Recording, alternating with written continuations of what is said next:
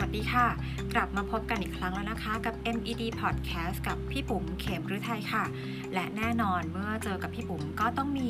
productivity technique ดีๆ นะคะ ที่จะมาแนะนำให้พวกเราได้ฟังกัน เขาบอกว่าทำงานให้เหมือนกับเล่นเกม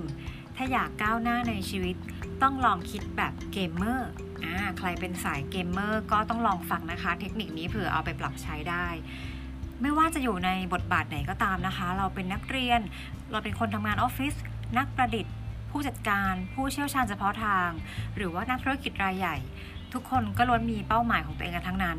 แล้วกว่าจะไปถึงปลายทางที่ตั้งไว้เนี่ยเราก็จะต้องผ่านด่าน หรือว่าแบบทดสอบต่างๆ มากมาย ซึ่งสิ่งเหล่านี้ค่ะ ที่ชี้ให้เห็นว่าจริง ๆ แล้วอะพวกเราก็คือผู้เล่นเกม หรือว่าเกมเมอร์นั่นเอง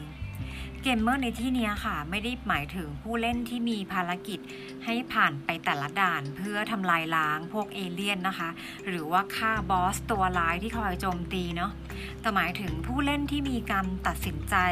เชิงกลยุทธ์ ภาษาอังกฤษจะใช้ว่า strategic decision making นะคะ และลงมือทำอย่างมีแบบแผน เพื่อก้าวข้ามอุปสรรคต่างๆ ไปยังเป้าหมายที่ตั้งไว้ ซึ่งแค่เรามีกลยุทธ์ก็เท่ากับว่าเราเนี่ยก้าวไปในโลกแห่งเกมแล้วนะคะ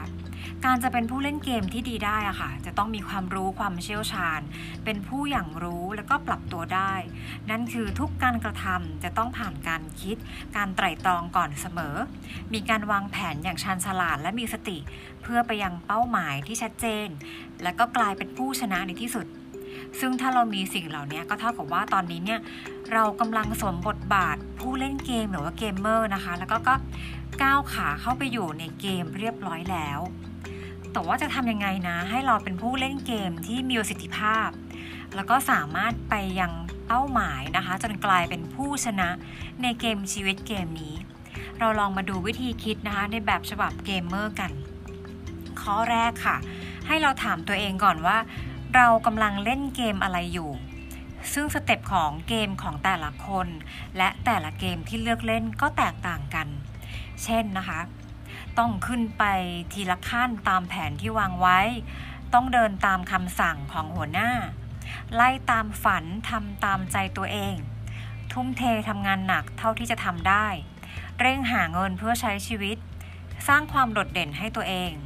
ทำบางสิ่งที่ยังไม่เคยมีใครทำมาก่อนให้สำเร็จ ทำงานร่วมกับผู้อื่น แล้วก็ต้องสร้างทีมเวิร์กที่ดี มุ่งมั่นทำต่อไปไม่ถอยจนกว่าคนอื่นจะยอมแพ้ เล่นเพื่อชนะไม่ใช่เพื่อแพ้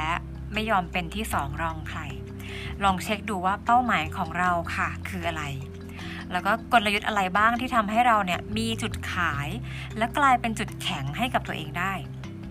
นอกจากนี้นะคะ เราควรต้องถามตัวเองด้วยว่า สิ่งที่เป็นอยู่เนี่ยมันเหมาะกับเราแล้วจริงๆไหม เราทำมันได้ดีจริง ๆ หรือเปล่า สามารถใช้ทักษะต่างๆ ที่มีได้อย่างเต็มที่ หรือว่าแค่รู้สึกสบายใจ แล้วก็มองว่ามันเป็นคอมฟอร์ทโซนเท่านั้น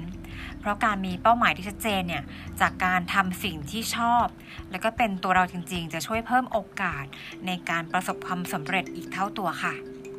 ข้อต่อมานะคะ อะไรที่ทำให้เกมนั้นน่ะคุ้มค่าที่จะเล่นหากถามคำถามกับ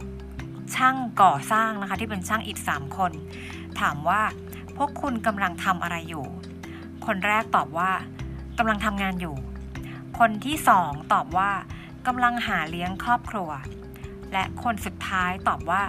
กำลังสร้างอนุสาวรีย์ที่จะคงอยู่ไปอีกยาวนานหลายศตวรรษ จากคำตอบของคำถามทั้ง 3 คน ขณะที่พวกเขากำลังทำสิ่งเดียวกันก็คือก่อสร้างอิฐ แต่กลับได้คำตอบกลับมาคนละแบบ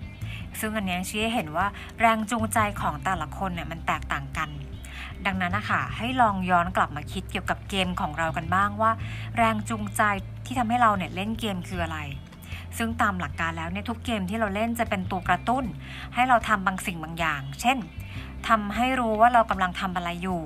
ทำเพื่ออะไรทำเพื่อใครแล้วผลลัพธ์จะเป็นยังไง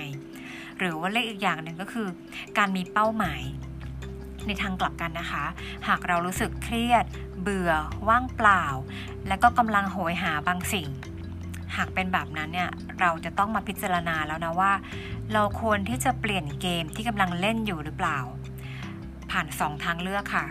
ก็คือการกำหนดเป้าหมายใหม่ แล้วก็การเปลี่ยนแรงจูงใจนั่นเอง ข้อ 3 นะคะ แล้วใครอะเป็นผู้ตั้งกฎในเกม หากพูดถึงกฎมันก็มีหลายแบบทั้งกฎที่ตั้งไว้แล้ว ไม่ว่าเราจะพยายามแค่ไหน ก็ไม่สามารถเปลี่ยนกฎนี้ได้ อย่างเช่น พวกกฎฟิสิกส์คณิตศาสตร์ หรืออีกทางหนึ่งยังมีกฎที่เราสามารถสร้างขึ้นมาเอง ที่เกิดจากนิสัยความเชื่อสมมติฐานประสบการณ์ แล้วก็อีกมากมายนะคะ เรียกได้ว่ามันมีผลต่อการตัดสินใจในการทำงาน และชีวิตส่วนตัวของเราได้ หากเราต้องการเลือกอะค่ะระหว่างเกมที่มีความเสี่ยงต่ำกับเกมที่มีความท้าทาย เราจะตัดสินใจเลือกอะไร ทุกการเลือกแล้วก็การตัดสินใจเนี่ยขึ้นอยู่กับเรานะคะ ผ่านกฎแล้วก็ข้อจำกัดที่เราเองนี่แหละเป็นผู้กำหนด เช่นนะคะ ถ้าถ้าหากเราวางแผนจะสร้างครอบครัว การเลือกงานที่มั่นคงเนี่ยก็น่าจะเหมาะกับเรามากกว่ามากกว่างานที่เพิ่มความท้าทายเป็นต้นนะคะ ข้อ 4 ให้เราเนี่ยให้คะแนนแล้วก็นับแต้ม แต่ว่าจะนับยังไง ถ้ามองในมุมมองธุรกิจก็จะมีคำว่าส่วนแบ่งการตลาดหรือว่า Market Share นะคะ ก็คือตัวเลขหรือเปอร์เซ็นต์ที่บอกสัดส่วนของยอดขายเมื่อเทียบกับยอดขายสินค้าในแบบเดียวกันจากทุกแบรนด์ ซึ่งเป็นเกมผลรวมศูนย์นะคะ หรือว่า zero sum game ที่จะมีทั้งผู้แพ้แล้วก็ผู้ชนะในเกม หากเราเป็นผู้ชนะเนี่ยเราก็จะได้ประโยชน์มากกว่าฝ่ายที่แพ้ หลายคนต่างก็ต้องการความก้าวไปข้างหน้า แต่คำถามคือ เราจะก้าวไปข้างหน้าใครเหรอ การก้าวไปข้างหน้าค่ะ อาจเป็นเพียงความรู้สึกที่ได้ชนะใครสักคน มีบางคนที่ช้ากว่าเรา แล้วก็ตามเราอยู่ข้างหลังเท่านั้นหรือเปล่า เราต้องลองตั้งคำตอบให้กับตัวเอง ให้ได้ว่าความชนะหรือชัยชนะแท้จริงสำหรับเราคืออะไร เงินหรือเปล่า ชื่อเสียงภาระหน้าที่ ความสุข ความพึงพอใจ ผลงาน การมีผู้ติดตาม ความมั่นคง ความปลอดภัย ชีวิตที่เรียบง่าย โลกที่สงบสุข หรือว่าอีกมากมาย เพราะว่าการอยู่เหนือกว่าคนอื่นเนี่ยอาจจะไม่ใช่สิ่งที่ทำให้เรารู้สึกประสบความสำเร็จเสมอไปนะคะ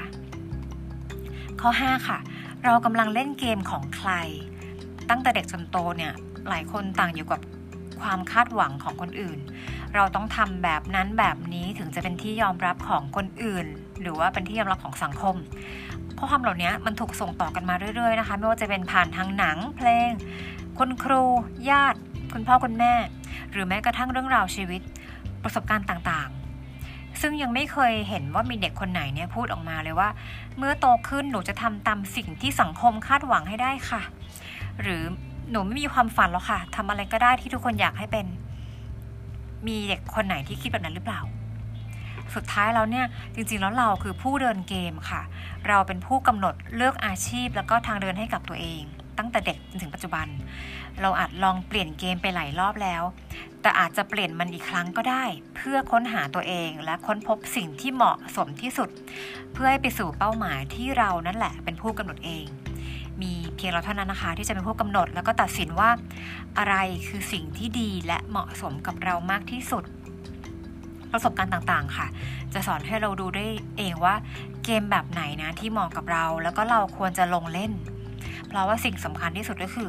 การมีเป้าหมายที่ชัดเจน แล้วก็กลยุทธ์ที่แข็งแกร่งนะคะ จะสามารถทำให้เราเนี่ยเป็นผู้ชนะในเกมที่เราเลือกเล่นเองได้อย่างแน่นอนค่ะ แล้วพบกันใหม่ใน EP หน้านะคะ วันนี้ไปก่อนแล้วค่ะ สวัสดีค่ะ